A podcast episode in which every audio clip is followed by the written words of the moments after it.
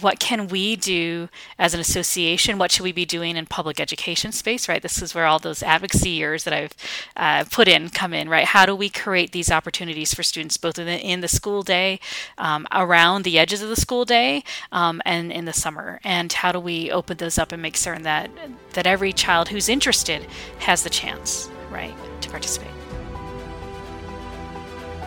Welcome back, ladies and gentlemen, to the stage, the official performing arts podcast of the NFHS. I'm your host, Ken Burke, and today our guest is Lynn Tuttle, Executive Director of the American String Teachers Association. Not only is Lynn the Executive Director of ASTA, but she's also been described as a non-profit professional, an outstanding musician, and overall great person. Lynn, I can't thank you enough for coming on today. I'm excited for our time together. Thanks for having me. Appreciate being here. So as as we do start it off today, I got to ask you right off the bat, as a child, what did you want to be when you grew up and how did you get to where you are now? It's a great question. So, I think like a lot of uh, little girls, right? Growing up, um, I wanted to be a teacher because that's what I knew. I went to school, and I would certainly play playing being teacher at home. Uh, friends would come over, you know, and I'd be the teacher. They never got to be the teacher. I was always the teacher, right? um, and then I had this really amazing opportunity the summer after fifth grade. I got to go to New York State Music Camp in Oneonta, New York. It's about two two and a half hours from where I grew up, and um, part of what we had to do at music camp was that everybody had to sing. So I'm a, I was a pianist, flutist, um, never sung that much, even though I'd like to sing. I never sung in a big choir or formal choir. But everybody had to stop midday at camp and sing. And, you know, I was, what, 12? And I was like, yeah, this is, it won't be fun, whatever. So I show up for concert choir and Ken, it's huge. It's like 300 people, right? I never seen 300 people together except for like a basketball game, yeah. you know, uh, at my school because I grew up in a really rural community, um, and so I was like, oh, this is never going to work, right? So the the boys and men were up on stage, sitting. The girls and women were down in the uh, auditorium seats. Um, and then they handed out the music, right? We had five days to learn this music before we performed it. And it was the Elijah uh, by Mendelssohn. Right, so it's the big oratorio. We're going to do the Baal chorus. So it's this big, thick, heavy book being handed out to everybody, and I'm like, this is so not going to work. deeply skeptical, um, deeply skeptical. So I'm, I'm sitting there, and then the um, director of the choir comes out, uh, Dr. Bob, Bob Swift. Um, his father, uh, Frederick Swift, is sort of the granddaddy of New York State School Music Association of NYSSMA. Right, I didn't know that at this time. I just see Dr. Bob walk on stage with his comb over, and he's in clashing green from head to toe. So his green jacket's not quite the same as his green pants, socks, shirt, and tie. And I was like, it's going to be so bad. And then Dr. Bob warms up the choir, and he's got a wicked sense of humor, as I learned over my years at camp. Um, and so his warm up was, though I may be wrong. Those were the words, right? Because it gets all the different vowels in. um, and includes this cool, like, you know, pretty normal harmonic progression, but with a cool flat seven toward the end. Again, he had a good sense of humor. He liked musical jokes as well. Um, and everyone opened their mouths and started singing, and I was hooked. The sound was unbelievable. I this instant contact high, and I'm like, I am doing this for the rest of my life. I don't know quite what this going on or why I love it so much, but I am in. Um, and I returned to music camp for four more years after that, ending as a counselor, and loved every second of it. Loved the opportunity to create music with kids uh, my age and older, and to you know just learn learn repertoire, play jazz, sing, uh, do music theory, and that's I think so. You combine those two things together, music and education, and get you where I'm at today. Wow. Do you think that has any do you think that opportunity had any ramifications for you now giving other people opportunities?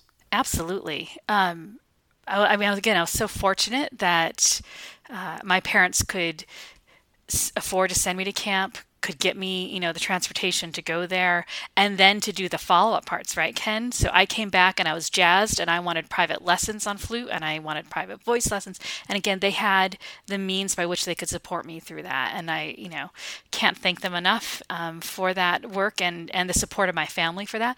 But not all kids have access to that, right? So, what can we do as an association? What should we be doing in public education space, right? This is where all those advocacy years that I've uh, put in come in, right? How do we create these opportunities for students both in the, in the school day, um, around the edges of the school day, um, and in the summer? And how do we open those up and make certain that that every child who's interested has the chance, right, to participate? Yeah, yeah, and that was my next question. You've spent your entire career pretty much being an advocate for arts.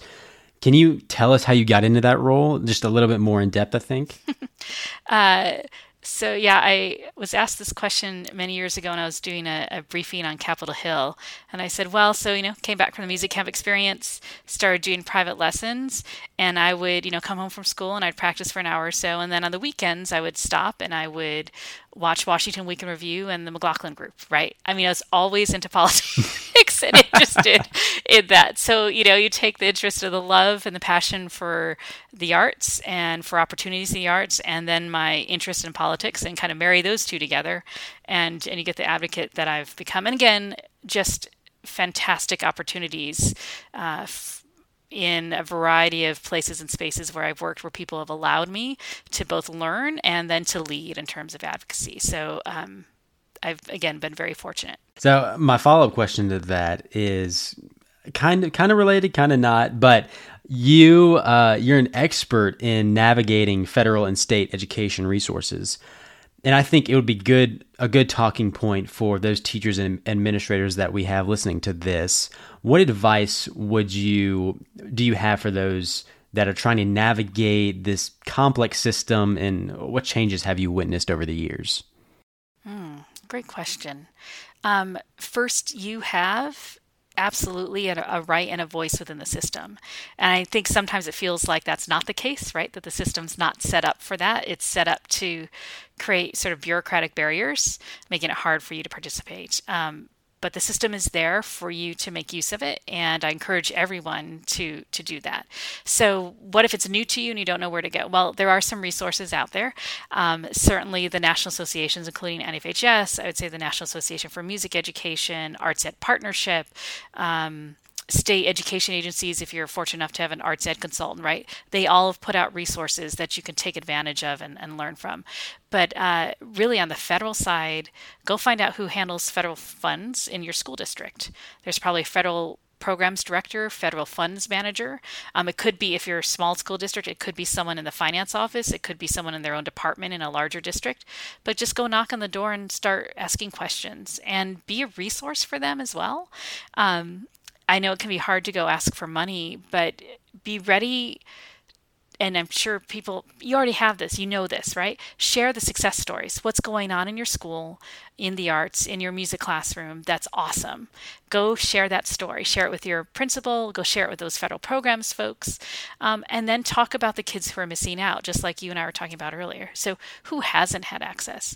Who would love to be in music but can't afford to rent that instrument? Um, who should be at all county but uh, doesn't have the transportation ability to get there and and what could the school district do to support that through federal dollars through local dollars through state dollars um, and and make the case because the federal dollars in particular are all about access and equity um, and your ability to make the case on how you can serve more students through your program by using these funds people will listen to that. And then the the final thing I'd share, Ken, is um, you're, I would say to any music educator or, or, arts educator out there, performing arts educator out there, you're actually an amazing asset and resource for your federal programs, folks, because because of the programs that you offer, you draw people into the school. You draw the community into the school. You draw parents into the school. And oftentimes, those are voices that are required to be part of federal programs, but it can be really hard to get parents to talk about it. So maybe, right, maybe the federal programs person can have three minutes at the start of your holiday concert to talk about the great things going on with Title I at your school and to be there and answer questions for parents afterwards. Or to insert a survey into your concert program so that they're getting feedback from the community because they have to document that. And it can be really hard to get parents engaged. And you already have parents engaged, so how can you be a resource? Mm, wow. Yeah, that, those are great points. And I hope the teachers that listen to this are taking notes because they need it. There is still a, here's a technical term, boatload of federal education dollars out there from the stimulus funds, the ESSER funds. Something like 70% of ESSER funds from the big pot, the third round, haven't been spent yet. So there is money sitting out there that you can access to support your program. Just saying. I, I don't think a lot of people know that. And like you just said, go go go ask and go ask again and go ask one more time because those dollars are good until fall of 2024 so you have time go ask right yep you, you've turned music into kind of a family affair now, as I, as I've heard. Your husband is a fr- professional orchestra uh, member, and your sons both play instruments. What is what's it like being in this environment daily, and how, how does it impact your approach to your job? So my husband's not only a, a professional classical trumpet player. He also teaches. So he's uh, right now teaching middle school band. God no. bless him, middle school band. um, and bless everyone out there teaching eighth graders. I can teach any level except eighth grade. Just saying. Um, and that is a true fact. My husband would would uh, validate that in a heartbeat because he's watched me teach eighth grade and it's not fun. Um, it's not pretty. So um, I'm forever talking with him about what's going on, how things are going in the school, what's he hearing, what's he uh, living through, and, and thinking particularly about the um, the impact of the pandemic on programs and watching programs as they start to rebuild, um, and then also just again wanting to thank the amazing music performing arts educators out there that made opportunities continue and occur for kids during the pandemic. And now I'm thinking of the high school theater teacher where my uh, both my boys go to school, Potomac Falls High School, and um, so I was just going to say just a a shout out to all of the teachers, all the performing arts educators in particular, who kept opportunities available for students during the pandemic. And again, a shout out to the uh, to Ms. Fox, the theater teacher at Potomac Falls High School, where both of my boys go. Um, she made a musical occur during the pandemic year. And so she had kids come in, they would rehearse parts individually or in small groups. They would be masked, they'd be distanced. And then she put it all together and got it videoed. And then instead of having us, she still could have us back in the auditorium for performance, um, she did a drive in right? So we all drove in in our cars and had a big screen up on uh, on the side of the building, um, and just continuing those opportunities for kids um, was just really uh, powerful. It meant a lot to my my uh, oldest, Landon, um, who was a sophomore at the time, and just again keeping those opportunities going for kids, um, and thinking about how important that's been for my my two sons, and watching the hard work that my husband and others have done in that space, and then thinking about. Um, you know what what is the long term future right for classical music and what does that look like moving forward so those are often you know part of the family dinner time discussions. like every family, That's right? Such a cool. yeah, exactly, exactly. And, uh, I, I love that story about your your son's music teachers and the musical that they were involved in because that's that is so cool just to see like su- success stories like you were mentioning before. As I mentioned prior, you've recently become executive director of ASTA in the past couple of years. How has that transition been for you? And kind of a two part question. How's that transition been, and what do you hope to accomplish in this role? So, first of all, it's been a great transition. Um, I can't imagine a more welcoming environment to to enter. The board's been amazing. The members are amazing. Um, string teachers are really nice, Ken. Just saying, they are super nice. Um, even when they get grouchy, they then apologize immediately and say, "I'm sorry." And I'm like, I don't even know that you were grouchy, but okay. Um, they're so nice. I think partly right that there are so few of them compared to our band and choir and general music folks that they just they're just excited that someone's paying attention to them, right? So part of my vision is like, how do we expand out that universe? How do we more be more inclusive? Um, how do we uh, bring more people in to be part of the string teachers? Um, and um, right now we we our membership is very much you know sort of violin, viola, cello bass, you know, sort of bowed stringed. But, um, you know, our name doesn't say we're the American Bowed String Teachers Association, we're the String Teachers Association. So I also think there's an opportunity for us to do more to support our fretted strings, our guitar and ukulele and other colleagues in the field. So that's something I'm interested and curious about uh, doing more of, sort of expanding that tent that is uh, it's a big role and i'm sure you have big plans for the future. So that's that's really cool that you already you already got to think about it. The gears are turning you know? But what kind of initiatives do you have ahead for asta and string teachers around the country? I know you, you just talked about it a little bit. Can you just give an example or two about what what kind of initiatives are the future? Well, uh, one thing that we're going to be doing at the Midwest Band and Orchestra Clinic in December is um, a pre conference, five hours, a five hour workshop um, devoted to our colleagues who teach string instruments but who are not string primaries, right? So uh, we know that, I don't know if it's majority, it's certainly close to close to a majority of the orchestra teachers out there in our nation's high schools and middle schools um, they're not string primaries. They're band, normally band, sometimes choir teachers who are also teaching orchestra. And that's awesome. We're grateful that they're out there. Um, but we also know that they may need some assistance to be more successful in the orchestra classroom because string pedagogy, string methods, is different than what we do in band. Um, and and there are some sort of key things that you can learn to do um, quickly that can make your orchestra a lot more successful. And so we're hoping to share some of those tips and ideas at Midwest and to go go where our band colleagues are. Because for years, ASTA would offer this as a as an in-depth series of sessions or pre-conference at our conference. But you know, band teachers don't think of themselves as string teachers necessarily. Band directors who are also teaching orchestra. So we're going to go take this on the road to where we can find band directors. And the f- first place we thought of was Midwest Band and Orchestra Clinic. So that's where we're taking it. So again, sort of expand expanding that that platform that ASTA is also for you. Even if you're not a string primary, we can be a resource for you, and we want to be a resource for you.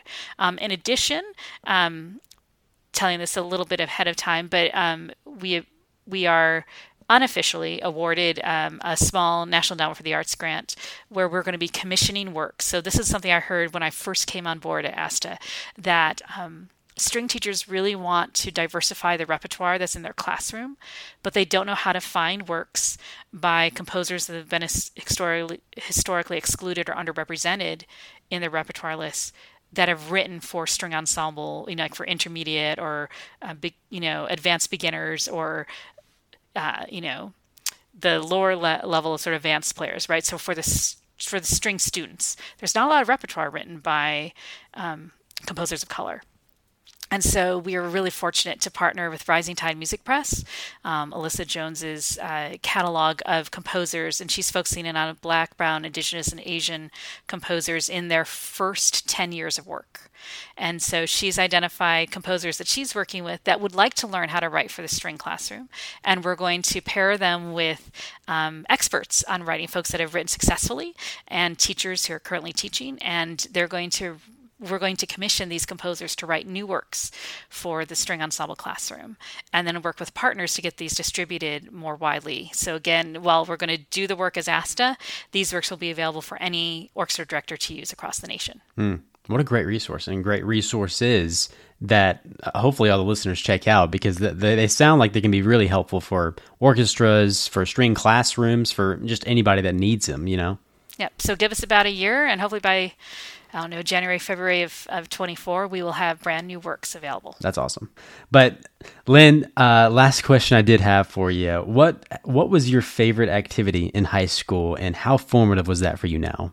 So uh, I did lots of things in high school, obviously a lot of musical things, but I think the, the piece that was most formative for me for me was the opportunity to uh, perform in a community youth orchestra, the Syracuse Symphony Youth Orchestra, and uh, again, I grew up in uh, upstate New York, very small community. We were over 50 miles from Syracuse, but that's where I went for my music lessons, and that's where I went for youth orchestra, um, and so I would put on, you know, 200 miles every weekend to do lessons and to go to youth orchestra, um, or my parents did before I got my my license. As you can imagine, they're like, "When are you getting your license? Like you to drive these miles for us, please."